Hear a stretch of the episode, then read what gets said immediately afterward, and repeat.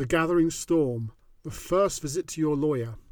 If your living room looks a little untidy, are you the sort of person who starts cleaning in the attic? It is easy to approach a legal dispute from the wrong angle and become overwhelmed. Here are three reasons why, when faced with a legal problem, you delay in seeing your lawyer. 1. You decide to work on the problem yourself. 3 a.m. is always a good time for this sort of reflection. 2. You want to organize every last page of detail, letters, emails, diagrams, photos, etc., to give your lawyer the clearest picture. 3. You have another go at getting your adversary to see sense, which fails.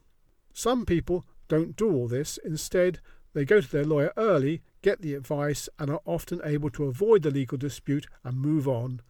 Dull, I know. A lawyer may approach the first interview in three stages. Stage 1 What damage have you really suffered? He doesn't care about the ins and outs or how you have been shafted, only the consequences. Is there a cheaper or alternative method of getting what you want as opposed to legal action? 2. If legal action is the only solution, can you prove it? Start from a position of strength or you are likely to lose. Can you gather more evidence? Hopefully, you have left the door open to interacting with your adversary. Stage 3 A reality check. Do you want to spend the cash?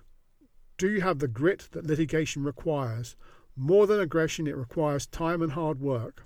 All this can often be done in a 30 minute initial interview. There will be plenty of time for 3am considerations and mind numbing detail later, if necessary.